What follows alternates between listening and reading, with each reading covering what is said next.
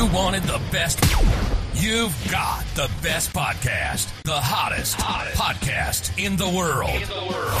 The Chris Voss Show, the preeminent podcast with guests so smart you may experience serious brain bleed. Get ready, get ready. Strap yourself in. Keep your hands, arms, and legs inside the vehicle at all times, because you're about to go on a monster education roller coaster with your brain.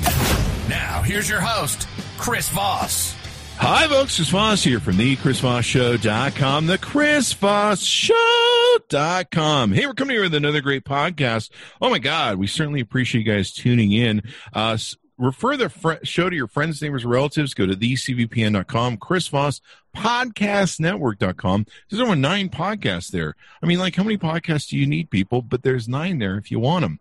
Uh, if you want to see the video version of this interview, you can go to youtube.com forward slash Chris Voss, and you can see all the brilliant authors we've had on over there as well. And, uh, on that, you can hit that bell notification button so you get all the different uh, in uh, notifications of all the great authors we have on and everything we're doing. You can also go to Amazon dot com forward slash shop forward slash Chris Voss. You can see our shop that we have there of all the books of all the wonderful authors we have on the Chris Voss show. You can take your credit card there, swipe it, and you can buy all the books from Amazon, and you'll be so much more smarter and better looking for that as well. Today we have on one of the brilliant co-authors of the book Blood and Oil, Mohammed bin Salman's Ruthless Quest for Global Power. The two authors are Justin Scheck and Bradley Hope. We have Justin here today. And uh, Justin is a, well, they're both actually with the Wall Street Journal, I should say. Uh, Justin is based in New York. He worked with the Wall Street Journal since 2007, covering white collar crime across four continents. He's been writing about Saudi Arabia since 2016. Uh, Justin is a Pulitzer Prize finalist. Welcome to the show. How are you doing, Justin? I'm well. Happy to be here. Thanks. Thanks for coming on. We appreciate that, and congratulations on the new book. This came out, I believe, September first. Yeah, yeah. Thanks. There you go, and it's uh, definitely topical. We just had the. Uh, we'll get into some of the uh, different news stories, but uh, Justin, if you could give us your plugs so people can look you up on the interwebs. Yeah, so I, the best place to find the book is, is probably Amazon, uh, Blood and Oil or uh, Hachette, H A C H E T T E dot com is our publisher, and there's a page there that, where you can buy it. Uh, also at your local bookstore. Now you cover uh, a lot of Saudi Arabia, uh, like we mentioned for a long time. Uh, what motivated you to write this book about uh, about uh, MBS? So I, have been based in London. I've been writing about oil and working on various sort of investigative stories for years, and um, spent spent a, couple of years on a sort of a far flung story about about the drug trade between India and West Africa, and sort of coming out of that, I was you, know, you leave behind a big project, and my editor at the time had said, you know, Saudi Arabia is is on the cusp of something really really different, and the news had just come out that this prince who like no one had heard of a year earlier, Mohammed bin Salman, he was the, the son of the new king wanted to take the Saudi state oil company, which is like the world's biggest company by revenue and probably the world's most profitable company, and he wanted to do an IPO. He wanted to like sell shares of it on the international market. And so, you know, I, I had covered energy for years, but really didn't have a history covering Saudi Arabia. And my editor was like, you know, we need some sort of investigative coverage, like digs into like what is this company and go from there. And I sort of like, you know, kicked and screamed because that's what a reporter does when when your editor tells you to do something. But you know, within a couple of weeks, Bradley, who does have more of a history in the Middle East, and I realized like, there's a really deep and uh, complicated international story to be told. And you know, we started by our way in was by looking at the oil company, but you know, from the company, it's not too far to get to the government, and then to the royal family, and then to you know the hall the, the halls of the palace where you know huge amounts of global power are you know fought over by like a few guys. And so so, so we, we were writing for uh, on this for a couple of years and more and more you know we got from the company to the government to kind of the, the personal palace intrigue and realized at some point a couple of years ago like there, there's a book here. This is someone who is taking this insular country and you know turning outward and influence. You know, he's he's become a military power and an economic power and an investing power, and it would just sort of kind of happened organically, if, if that makes And- sense. And in the book, you pre you pretty much you, you talk about his childhood, his kind of rise to power. You set the stage of the environment uh, in Saudi Arabia, and and and how he comes uh, pretty much to fruition, and then what he's done since then. Yeah. So, so the book really starts with this this moment. Like, to go back a little bit to understand who this guy is. You know, a lot of the Saudi princes of his generation, um, the sons of, of, of kings or the sons of princes who are close to being king, are educated abroad. You know, in the U.S. or in Europe, and they have these sort of cosmopolitan upbringings. And this guy was educated completely in Saudi Arabia and spent his teenage years by the side of his father, who was governor of Riyadh province, which is the most conservative, traditional part of Saudi Arabia, most conservative city. It's the capital. It's the, the family's center of power. So this guy's the son. He's, you know, a son of the second wife of a prince who seems very unlikely to be king. There's a couple older brothers who are in between him and the throne. And he grows up like not, you know, kind of not really expecting that there's any chance he could get near the throne. Then two of his father's older brothers die un- fairly unexpectedly. His father is in line to become king next, but is in his 70s. And the older king, um, or, or the older brother who's king, King Abdullah, dies in, in the end of 2014. And now the, the crown's supposed to go to Salman, Prince Salman, Mohammed bin Salman's father, but the sons of Abdullah and the loyalists to, to King Abdullah knew that if Salman became king and Mohammed bin Salman gained power, they'd be cut out. They could lose all their power, they could lose much of their money. There, there could be even worse repercussions for them. So they started trying to undermine Salman. There were there were rumors spread on Twitter that, that he had dementia. Um, they tried to sort of engineer some succession plan where the, the crown would go down to one of Abdullah's sons. And all of that failed, uh, largely because Mohammed bin Salman got wind of it and got in the way of it.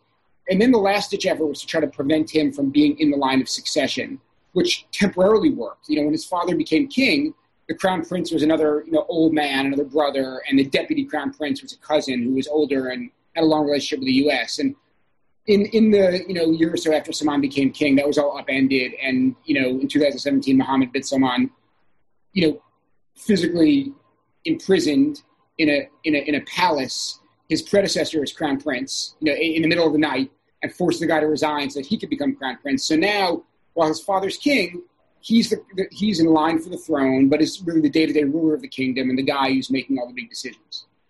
The prologue of the book starts out with with how they how they how he pulls off that uh, I guess semi coup where they you know they say hey we we need you to come back and talk to the boss and and like everyone's kind of like eh, I don't know about this but they he literally sets up these hotels and everything to become prisons and it, it's insane. He's like imprisoning billionaires people that are used to you know freely going around the world and have all this money. And uh it, it's quite the operation. Yeah, so, so Saudi Arabia for generations has been this really ossified bureaucratic country where old men were in charge and they were afraid they were deeply afraid of any change. And, and their fear was that any change at all could lessen the family's power their grip on the throne and would create upheaval that would be bad and so over those those decades as you know the oil industry became bigger and bigger and oil money flooded into the country there was kind of rampant corruption and biz, like their princes would you know bring in kind of well-connected Saudi businessmen and bring in international businessmen. So you know you could get an, a contract as an American company, you could get a contract doing oil field services. You have to have like a partner who's a, a Saudi, maybe a prince, maybe some well-connected businessman. That partner did nothing but got a huge amount of money, and so there was like money kind of leaking out everywhere, and nobody did anything about it. And one theme with Mohammed bin Salman is that he he is okay with change. He wants like if he thinks change needs to be made, he wants to do it right now. And he's done that in a number of contexts. But when he did, he he saw corruption as a problem. And and to be you know fair to everyone, we we write in detail about how he has enriched himself uh, to an, an extravagant level on government money. So he's not against, you know, I don't think in principle he's against a powerful prince getting rich from the government. He was just against so many people who didn't really have power doing it. And rather than try to, you know, do the, the sort of the old Saudi way of like, you know, saying, please stop doing this and like kind of, you know, quietly behind the scenes trying to wind down the corruption, he, um, in a very effective moment of, of, um, of sort of creative exertion of power, he took the Ritz Carlton, which is you know, it's a Ritz Carlton. It's built in a, in a building that was built to be a Saudi palace. It's like literally palatial hotel. And he told the Ritz, um, the government's going to need the facility for the time being. Cancel all reservations. And they changed. The, they they put locks and they, they the locks on the doors. And he rounded up hundreds of the country's most powerful business people. And some of them were princes, some of them were independent businessmen, some of them are, you know, Al Walid bin Talal, sort of the headliner. He was this prince who was, you know, co-owned the Four Seasons with Bill Gates. You know, he, he was like people of, of international repute. And he locked them in hotel rooms and told them, you will pay back uh, some or all of the money that I say you stole, or you'll, we'll just take everything and put you in prison. And you know there there were there have been reports of torture. There were all sorts of you know none of it was done in a way that's like there's no there's no precedent. There's there's no like kind of body of law for here's how we deal with corruption in Saudi Arabia. He sort of made it up as he went along. And the defense that a lot of these men had was King Abdullah said it was okay, or King Fahd, the king before, said, said, said it was okay for me, me to do this. And MBS said, well, then it was okay then. Now, now it's, it's retroactively not okay, so give me the money back. and it was, it, it was a way of like trying to recoup money for the government but also a way of showing like basically like you need to do whatever I say, or else something really bad will happen to you, no matter how powerful you think you are. And this seemed like a real siloing of power. I mean, he. I think in the book you you met you say that you know he used it to gain power over different divisions and everything else. I mean, this this seems like a real power see sees uh, exactly, on his part. Exactly. And and you know before we get into the questions about you know good or bad, or reformer or not reformer that everyone's asking, the main the most important thing to understand about his early years is that he is better than anyone else at maneuvering within the palace and within the Saudi royal family. And he, he outmaneuvered everyone. And, and so, and largely because he was almost an outsider, he was from the younger generation. What he saw was a system where the sons of the kingdom's founder, his father and three of his father's brothers, basically shared control over the most important government institutions. One prince, who later became king, was in charge of the the royal guard, which guards the king. Another was in charge of the Ministry of Interior, which is in charge of intelligence gathering and has military capabilities. Another was in charge of the Defense Ministry, which is the actual military. And another one, his father, was in charge of Riyadh province, which is the center of the of the coalition between the, the royal family and the religious establishment, which was their ba- their power base. And he saw that this balance of power may have been good for stability in the past, but if he was going to he didn't want stability anymore. He wants rapid change. If he was going to do that, he would need to consolidate that and take over each of these things that for decades had been controlled by other branches of the family. And he managed to do that by by outmaneuvering all these people. And and as you mentioned, and it's in the book. I mean, there's a lot of palace intrigue. If you love palace intrigue, this is the book for you because there's just so many players and so much competitions. But what you guys really detail in the book is how one of the things he's really good at is being cunning.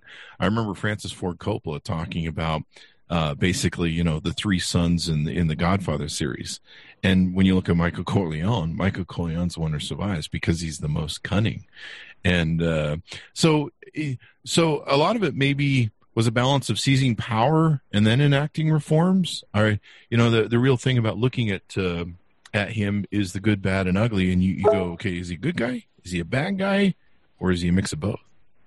Yeah, and then that, and that, we keep getting that question. What I tell everyone is I have a, a stock answer, which I, I, think is actually a good answer. Um, which is I, think those questions are are irrelevant. And there's so much, is he a reformer or is he a, is he a dictator? You know, and I think a lot of that is not relevant. The, the relevant question, the, the relevant thing to understand is his goal is to maintain power and to maintain his family's control of Saudi Arabia. And I think that's pretty much any monarch has that as, as the big goal. And I, I, to be fair to him, he seems to truly believe that the best thing for Saudi Arabia and the Saudi people is for him to be in power. But but but the, the top priority is, is maintaining power, and so anything, everything he does, everything he's done is with that in mind. So if you think of him not as you know, he does some things that make him look like a reformer, and other things that make him look like a tyrant. If you think of it as someone whose top priority is maintaining control, then then there's consistency across all of this. So hmm. The the the reforms he's he's he's really loosened these social restrictions that have been in place for decades, and they've been framed um, by Western journalists as as as reforms. He's reforming Saudi Arabia. He's modernizing Saudi Arabia, and I, I don't really think that's the way to look at it. Um, first off, I think you know the Saudi Arabia, the very kind of restrictive Saudi Arabia is itself a modern creation. It's, it's there was not a precedent for it, but more importantly, um, the base of power for his family in Saudi Arabia was was the religious establishment, and his, his grandfather conquered the area now known as Saudi Arabia by with a you know a coalition of, of the family and their loyalists and the this religious these religious clerics who, who, had who had fighters. They had fighters and camelback.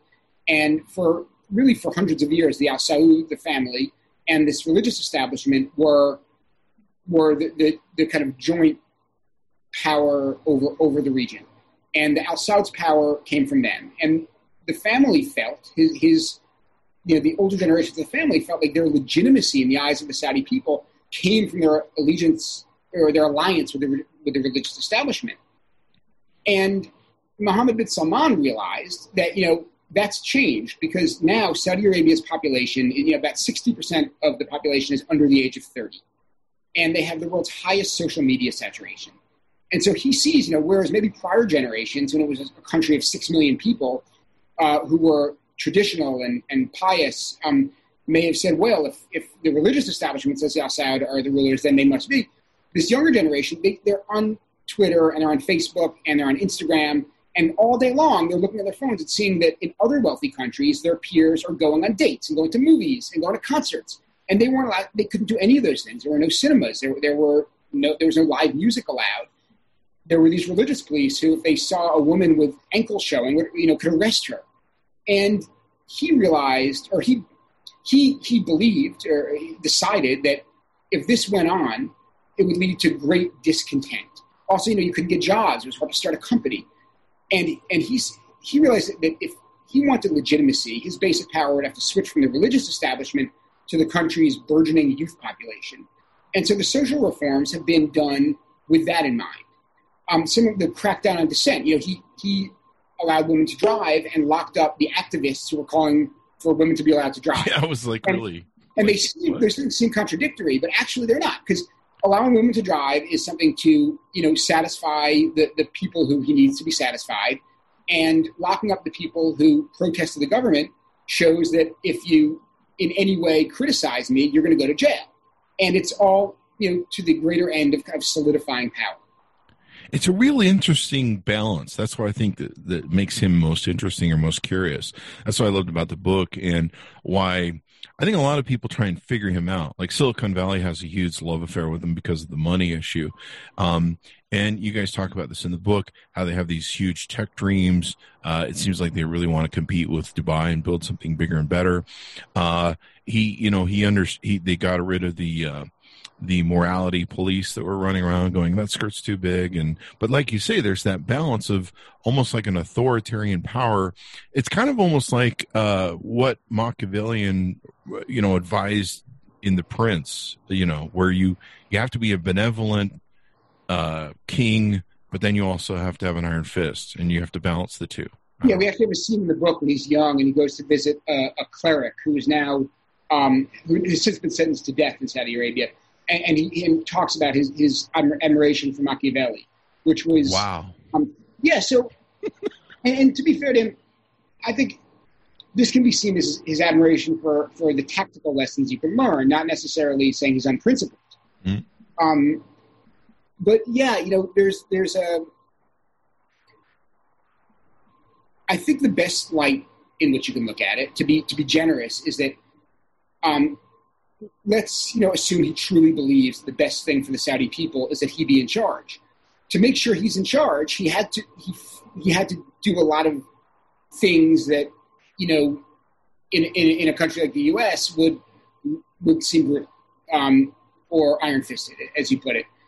And you know, I think one of the one of the things that I, I is very hard to to accept um, from you know for an American is um, the prohibition on, on, on, criticizing him, and that's not a traditional thing in Saudi Arabia. Historically, like you could criticize the monarchy, and he he's realized the power. Or he believes social media is extraordinarily powerful. And He may think it's more powerful than it really is, but he believes that criticism of him and of his father on Twitter is a huge problem, and he's willing to put people in jail for that. And it's like if Putin and George Washington married or something. I don't know.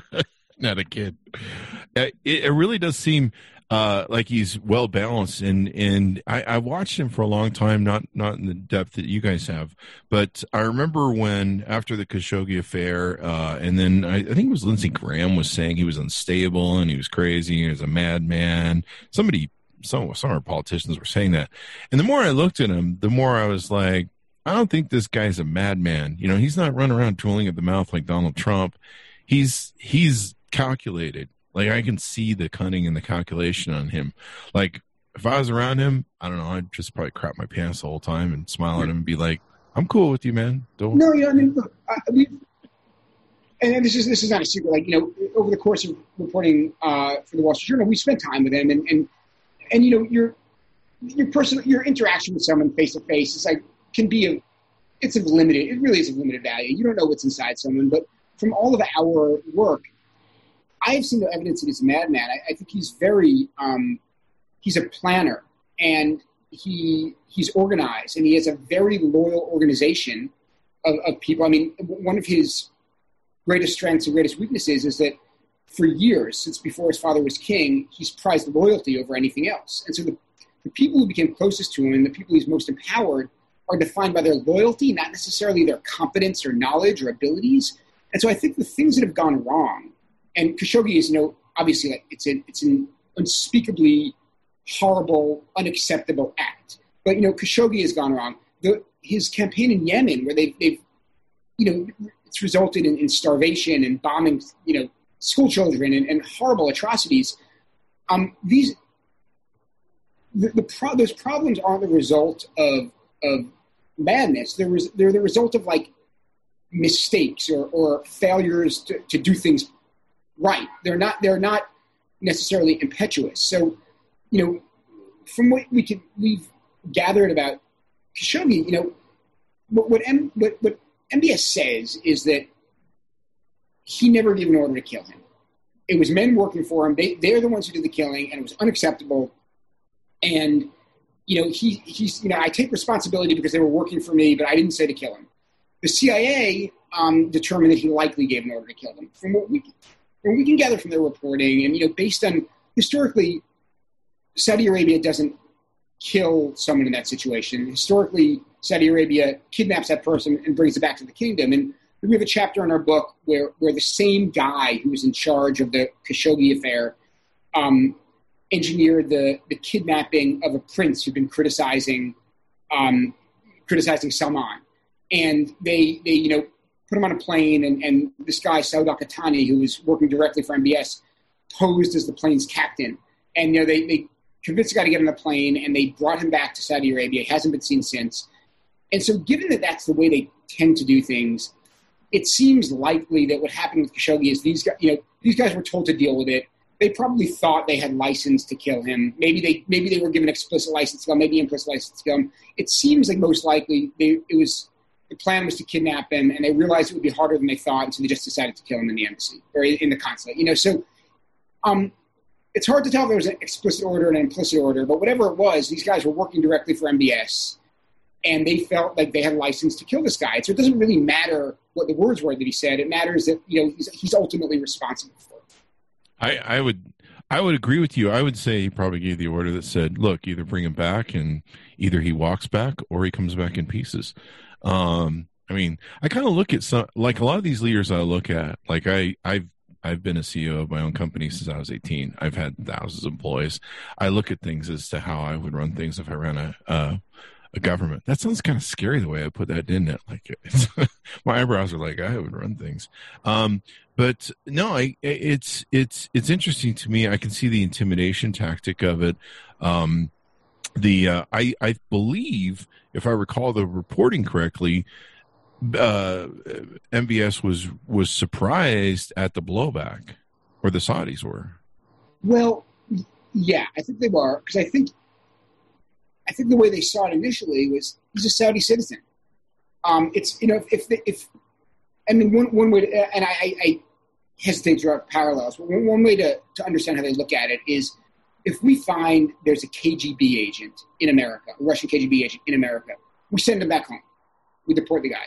But if we find there's an American working for the KGB, then it's treason, and the person gets tried and, and imprisoned. And so, it's the, the difference is, is that they they saw this is a Saudi, and and for them, he was also someone who was intimately uh, connected to the royal family. He'd been working. He worked as a spokesman for the Saudi uh, embassy in the in the U.S. and in the UK. He was sort of of the royal court. So they saw this as one of their own, who was now in America making them look bad uh, to the, the citizens of, of, of, Saudi Arabia's biggest ally. But he was a Saudi, and so they could do as they wished with him. And so I think they were surprised that there was this incredible blowback um, where the, the, world kind of rallied. Why did you kill your independent journalist? Well, he's not an independent journalist. He's a Saudi guy who was criticizing us. And I think you know we one you know, we, we mentioned in the book that you know MBS said to to a person um, who was asking about this. Like, he's like, "Oh, look at this! Now the world the world sees me as a journalist killer. The world sees me as a murderer. This is horrible." You know, I think he, even if that's what he is, he doesn't want to be seen as that. And I, I think you know, sort of, to go back, you know, you're talking about being the CEO of your own company. You are bound by the rules of America, the laws of America. He's in a monarchy, like he doesn't really have any laws or rules that apply to him. And nominally there are, but really, like the king is the state, and he's kind of making up his own rules. And I think through some of these, through Khashoggi and other things, it's been sort of a harsh lesson that, like, oh, the rest of the world has these rules that they get very, very angry if I break. Yeah, I think one of the miscalculations was, uh, well, there was there were some factors to it, and I'm not dismissing the horror and the and the wrongness of it, but there were some factors to it. One of them was the um, just the grotesque. Uh, way that it went down. Uh, the the dismembering of him, uh, being able to get the audio of the uh, of what went on. Uh, it, it, was it was it was stomach turning, and then you know the guy's a, a Washington Post journalist. So I mean, you know, you you just took on the Washington Post and probably yes. every journalist and press journalist in the world. he might have been a lot better off if they just kidnapped him and thrown him in a car and brought him back and and uh, they probably would have a whole lot less fallout. But the grisly details were what yeah. really that just re- like, that got everybody. That got me, especially when you listen to tape. You realize his the the, the scenario of his his uh, pending wife sitting up front waiting for him, innocently thinking, "Oh, he's going to come out. and We're going to get married," and you're just like, "Oh my god!" The horror of and then to find out later what going on. Uh, I mean, so yeah, like I think, like you say, uh, uh, maybe unintended consequences, but but still, yeah, finding out, you know, finding out what's going on in the world. But, but back on the theme of like sort of uh, prizing loyalty over over aptitude, everything you you talked about here. The reason that stuff came out is his team after the murder um, the Saudis were badly outmaneuvered by the Turks in in, so first off they didn't they don't realize their they don't realize that their consulate is bugged right how do you not I mean whoever whether you know whether the bugs were, were Turkish or some other country they don't realize it's bugged number one number two MBS seemed to think that he he could kind of there was no way the Turks were going to in any way like kind of gain a, a, a foothold over him and what the Turks did is, you know, there'd been tension between Turkey and Salman and MBS. And, and Erdogan, the, the president of Turkey, I think, had wanted better relations, and it was pretty tense. And so Turkey tried to use this as sort of a way of like, well, look, why don't you, you know, there's some things you can do for us. Like, do these things. We'll like kind of help, you know, keep this quiet.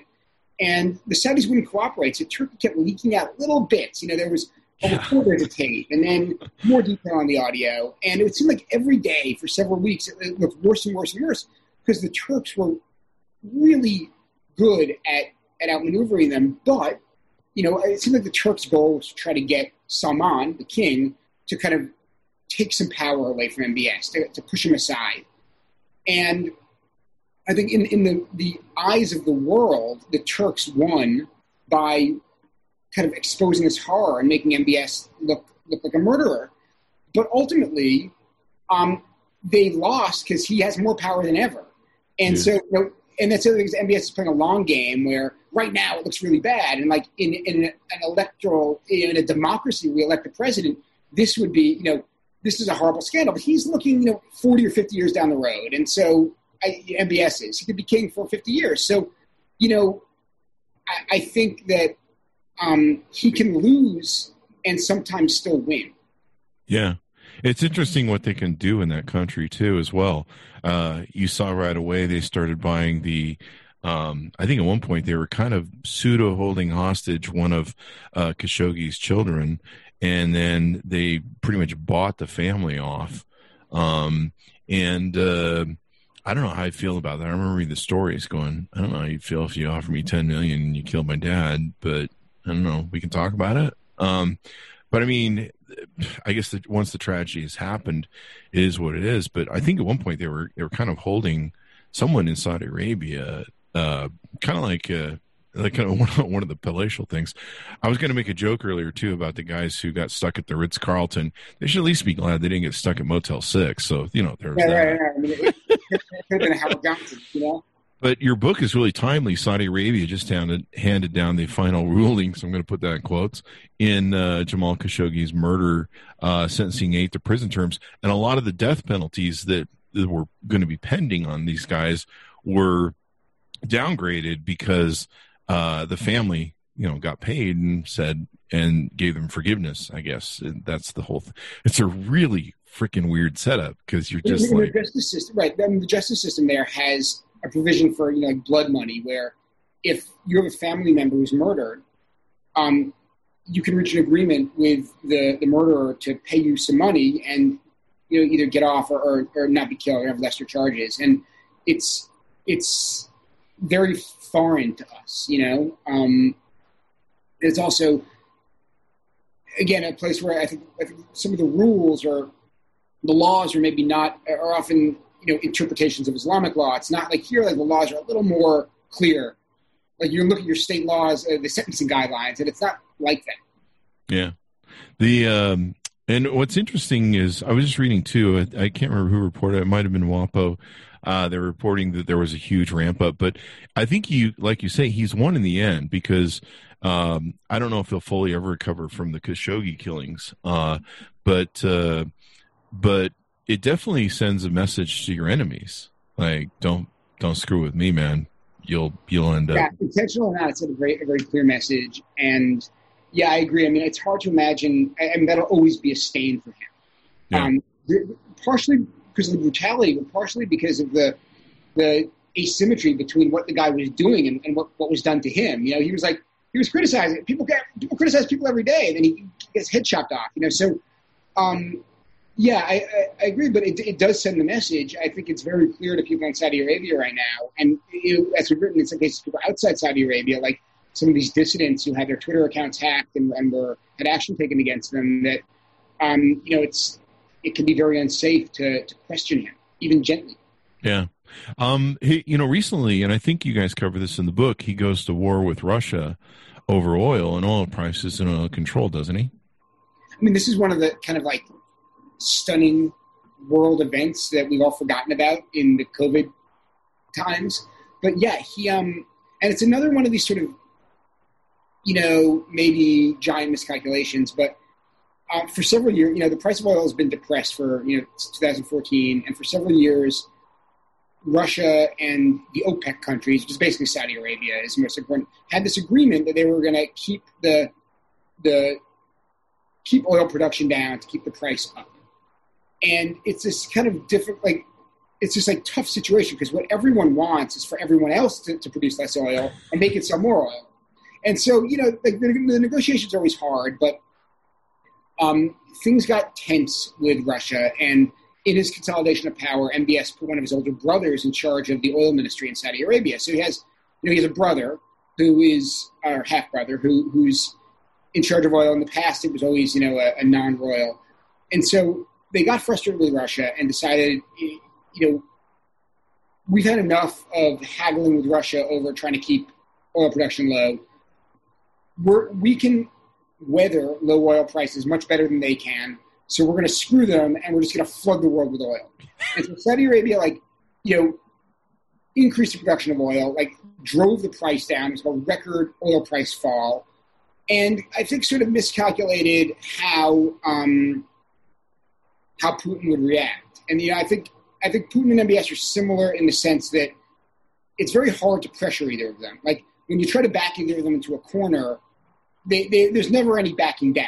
And you know, Putin didn't back down, and eventually they all had to kind of you know reach an agreement and come back to it. But yeah, they out of out of um, a combination of, of anger and an expectation to be able to pressure Russia, they like tanked the world oil price, put a bunch of American fracking companies on the on the, the brink of extinction, and you know, had all sorts of of collateral effects that were not like of concern to them.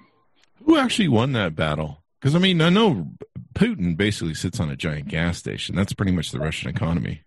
Yeah, I know. I mean, it's, it's such a hard question because, again, like you know, Putin's old, and uh, you know, when Putin's gone, who knows what happens with Russian politics? But MBS is young. He, once he becomes king, he could reign for decades. But also, he has his family's uh, he has the family rule at heart. So he's looking much further down the road. So in the short term, it doesn't really look like Saudi Arabia won because they they gave up a lot of money. They they they sold something that they could sell for a lot of money for very little money in, in huge volumes um, to reach a political a short term political goal that they appear to have not reached.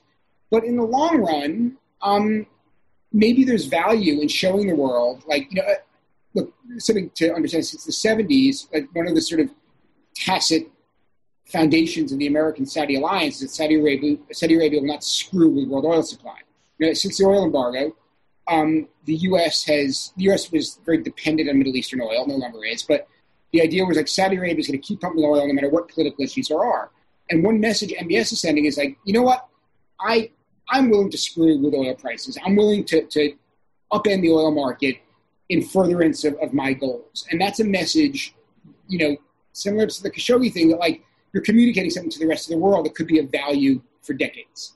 Do you guys get in the book? We had uh, yesterday. We had on uh, Seth Abramson, uh, "Proof of Corruption," his third book in the trilogy, uh, and we talked a little bit about uh, the the Saudis' interest in nuclear power plants with the Trump administration, Jared Kushner, and of course they, I believe they want they they got some of the nuclear technology that puts them on the precipice of becoming nuclear power if they if they gear their stuff right.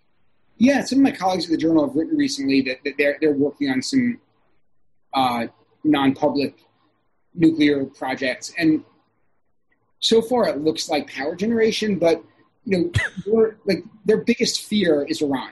You know, it, it's it's nearby, and they uh. are long-standing enemies. And when you talk to people in the Saudi royal court or in the UAE, their ally, they speak of the Persians. They don't talk about Iran. They talk about the Persians as if you know it's it's um, people you know, a people with a history of having an empire that's long been at odds with the Arabs, and, and so they see it as this like deep historical. Uh, uh, it's a deep historical enmity, and the idea that Iran has nuclear weapons and Saudi Arabia is somehow at a disadvantage is like intolerable for them. You know, so I think that it, it's it's hard to imagine they wouldn't be pursuing that. Yeah. And and and I guess there's some details that go into that. I mean, we recently saw. I, I watched a video I think last night where it was Jared Kushner with his punchable face, I should mention. Um, very punchable face. Not that I would punch his face, but I'm just saying it's a very punchable face. Um, eh, he always reminds me of that act act dude from Martians uh, Will Invade or whatever. Um, but uh, he they were on the flight, that first flight that now goes directly from Saudi Arabia to I believe Israel, and uh, so that was kind of interesting. Yeah, I mean, I think Kushner Kushner showed up what to do the flight. So UAE recognized Israel, and which is which is a big. It's more symbolic than anything else. It's not like you know there was this like long-standing war between the you know United Arab Emirates and Israel as Nassau, but you know UAE is Saudi Arabia's closest ally in the region, and UAE recognized Israel. And in the, that first flight, um, it flew through Saudi airspace, and, and Kushner went over there. And in a way, this this is you know I think the Trump administration is framing it as a, like a giant foreign policy win for the U.S. I think what it looks like is UAE, in a way, was sort of sending out like a trial balloon um, to to kind of see what reaction is in, in the Gulf region, um, and if it's not too, you know, if this wasn't too negative a reaction, I think you know Saudi Arabia would consider following, partially because they really have um, softened in their approach to Israel. Because you know, a generation ago, the Palestinian cause was of, of deep importance to the Saudis, and they, I think they got frustrated with you know with the Palestinians. I think they sort of lost interest, and at the same time, MBS has embraced Israeli um, military and like intelligence technology, and there's been this sort of not so private private relationship between Saudi Arabia and Israel um, about sharing technology. And as we write in the book, you know, some one of MBS's big projects is a sort of city state he's going to build from scratch in the northwest. It's quite close to Israel, and they've had talks about bringing Israeli technology in there.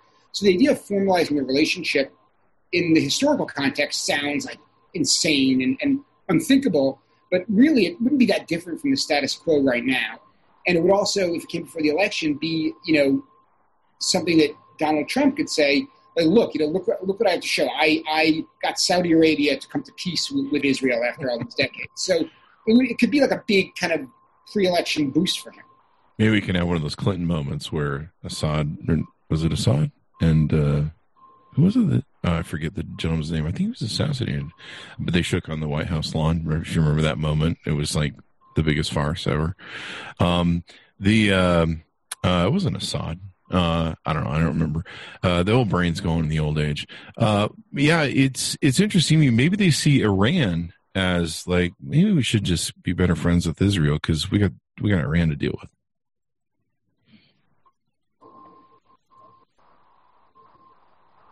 Did you get that, Justin? Uh, the uh, maybe so I think the audio broke up. So maybe they just see uh, Iran as a bigger enemy than Israel. Exactly, that's precisely it. I mean, that, that's sort of what in, in MBS's view of, of the world, Israel isn't isn't Israel is not an enemy. Israel is someone with historical tension. Israel is an enemy, but Iran's the biggest enemy, and Iran is Israel's biggest enemy. And um, you know, the enemy of my enemy is is mind has become a much more powerful thing. That now that you know, the Saudi Iran tension is, is is is much more um, kind of visceral than it was before. You know, the, the, Saudi bombing campaign in Yemen is is sort of a proxy war with Iran. So it's just become a, a lot. Um, Iran has become much more a priority than Israel. There you go. That's uh, I love how you said that. The enemy of my enemy. Uh, it, it, was there anything that surprised you in the book that stood out that you went, holy moly? I mean, a lot. Like uh, that's one of the reasons we read the book is because like every, like everything was really surprising. Um, you know, but one thing that we've written about and talked about a lot is this. You know, he has this like five hundred billion dollar plan to build a city state in the Red Sea with flying robot taxis and bring sort of international tech companies there. But and and that was surprising in sort of its like superficial details. But the, the thing that was really shocking about that to me is that it, it sort of outlined this vision, what his vision is for, for Saudi Arabia. So this is um, going to be a place where it has its own governance system, where every aspect of governance reports to him. The courts, law enforcement, everything reports up up to MBS, and there's you know 100% surveillance of everyone there at all times. He wants an international population of, of highly educated people working in tech. He wants to have like world class resorts and industry and living, and he kind of wants it all in the same place. And it it shows this vision he has for Saudi Arabia, which is a place that simultaneously, you know, has the trappings of, of freedom with the security of like an iron fisted monarchy. And it's something that is, uh, you know, hasn't I mean, maybe China is even the model. China doesn't have the oil money. China doesn't have that incredible, you know, per capita wealth. But it's a model where you kind of have the freedom to make money and the freedom to, you know, eat out at a nice restaurant and to take a flying robot taxi, but you don't have any say in your own governance. Yeah. There's no, there's been no um, move to, to sort of give the Saudi people their own um, any like self determination. And to me, that's continually surprising, even though it's like the most basic defining factor there. He's like Putin, who cares and has empathy, wants something better for his country in the future, but he's still Putin. kind of like a mix of all that stuff. So, uh, any any last things we need to know about your guys' great book? Um, yeah, look, you know, I think I, something I think that we often lose sight of, we meaning Bradley and I, in talking about it, is there's I, to us at least the story is so interesting, like the palace intrigue and what happens within Saudi Arabia, the decisions he makes to to do things. But um, he's an incredibly important person internationally, especially in, in well, you know, in in sort of the geopolitics, but in business and in America as well. And that's you know an, another one of the most surprising things is you know his vision for Saudi Arabia is to move the country away from its dependence on oil and create a diversified economy. And he thinks one way to do that is to invest billions and billions and billions of dollars in international tech companies. So he's the world's biggest venture capitalist. And a lot of this tech bubble we see where you know dog walking companies are getting tens of millions of dollars for dogs. Like, you know, so things that you look at and you're like, like, are you assuming that like, like, like, like like an unending, infinite growth in the number of dogs and people who will pay to watch. Like you know, these things are like on the surface, like the value doesn't work out. That bubble is being pumped up with, with, with Saudi money. So so many of these things we've seen in America, especially in California, with these insane tech valuations, and WeWork is probably the poster child. These companies that like you can't understand why they're so valuable, but all of a sudden they're everywhere. They're in our face. It's MBS's sort of this belief that if he takes a huge amount of money and like says we're going to innovate, we're going to make a lot of money, that it can happen. That's what's behind it, and that's something that I think is like important to remember. Yeah, it's it's really interesting to watch because my background is you know Silicon Valley and tech and and what we've always done on the show. Um, I believe he owned a lot of investment into SoftBank, and of course SoftBank's crazy investments, especially with like you mentioned WeWork, over over forty billion dollars into the SoftBank fund, called the Vision Fund. That is, you know, they're the ones that boosted WeWork when it was clear that it was an office space rental company. They decided it was a tech company, and we know what happened there. And so, yeah, you know, it was it's his his willing his willingness to make these gigantic financial bets without like a whole lot of due diligence that that's that is like, has kind of had profound economic effects. Yeah, I, I, I really see him as a really smart guy. I don't see him as a crazy madman. I see him as as calculating. Uh, maybe he's cunning when he needs to be. I, I think I I like what he's doing for Saudi Arabia. It seems to be bringing in the world. You know, people aren't throwing rocks as much uh, at like well women can't drive and they don't have rights. And and so and i think he sees too as as not only that's a good thing but it helps him retain power because we've seen the arab spring you know uprisings that that overthrew a lot of these autocrats. They're like you can't have anything and i get everything. And you know he realizes much like the machiavellian prince that uh, you've got to balance you've got to somehow create a balance uh, between the two um, I, I, think I wish the uh, war in Yemen would stop, or at least the Trump administration would help stop it, which they won't. But uh, uh, that's a whole new bag of whatever. so there you go. Um, guys, pick up the book. It's available now from Amazon and other uh, resources. Uh, Blood and Oil. Mohammed bin Salman's Ruthless Quest for Global Power by Bradley Hope and Justin Scheck, who's been here with us today. Um, I I uh, I love the book. I mean, getting to understand this guy, and this guy's young. He's going to be a player in the world for the next I don't know seventy years or whatever. Uh, anything more you want to give us your plugs as we go out, Justin? No, no, that's it. No, I, I there's much more in the book. Uh, yeah. I, thank you so much for having me on. This, this has been enjoyable. Thank you. It's been a wonderful discussion too to get into this guy because I, I just find him curious and, and more leaders. And of course, I'm probably going to have to live with him and and hopefully I stay on his nice side. Thank you, Chris. I appreciate it. Good night. Thank you very much, Justin. Thanks, my audience, for tuning in. Be sure to see the video version of this. Uh, you, I think you will like it. YouTube.com forward slash Chris Voss. Hit that bell notification. For the show to your friends, neighbors, relatives, dogs, cats, mistresses, pool boys. Get them watching and listening to the show because I don't know, they'll be better uh, off in life and smarter because of it. Uh, order the books. You can go to amazon.com forward slash shop forward slash Chris Voss. You can click on all the wonderful books. You're like, hey, I want to see all the great authors who've been on the Chris Voss show, and I want to support them, and I want to buy their amazing books. You can easily do that through that link. Uh, we certainly appreciate you guys tuning in. Uh, be sure to uh, subscribe, and we'll see you guys next time.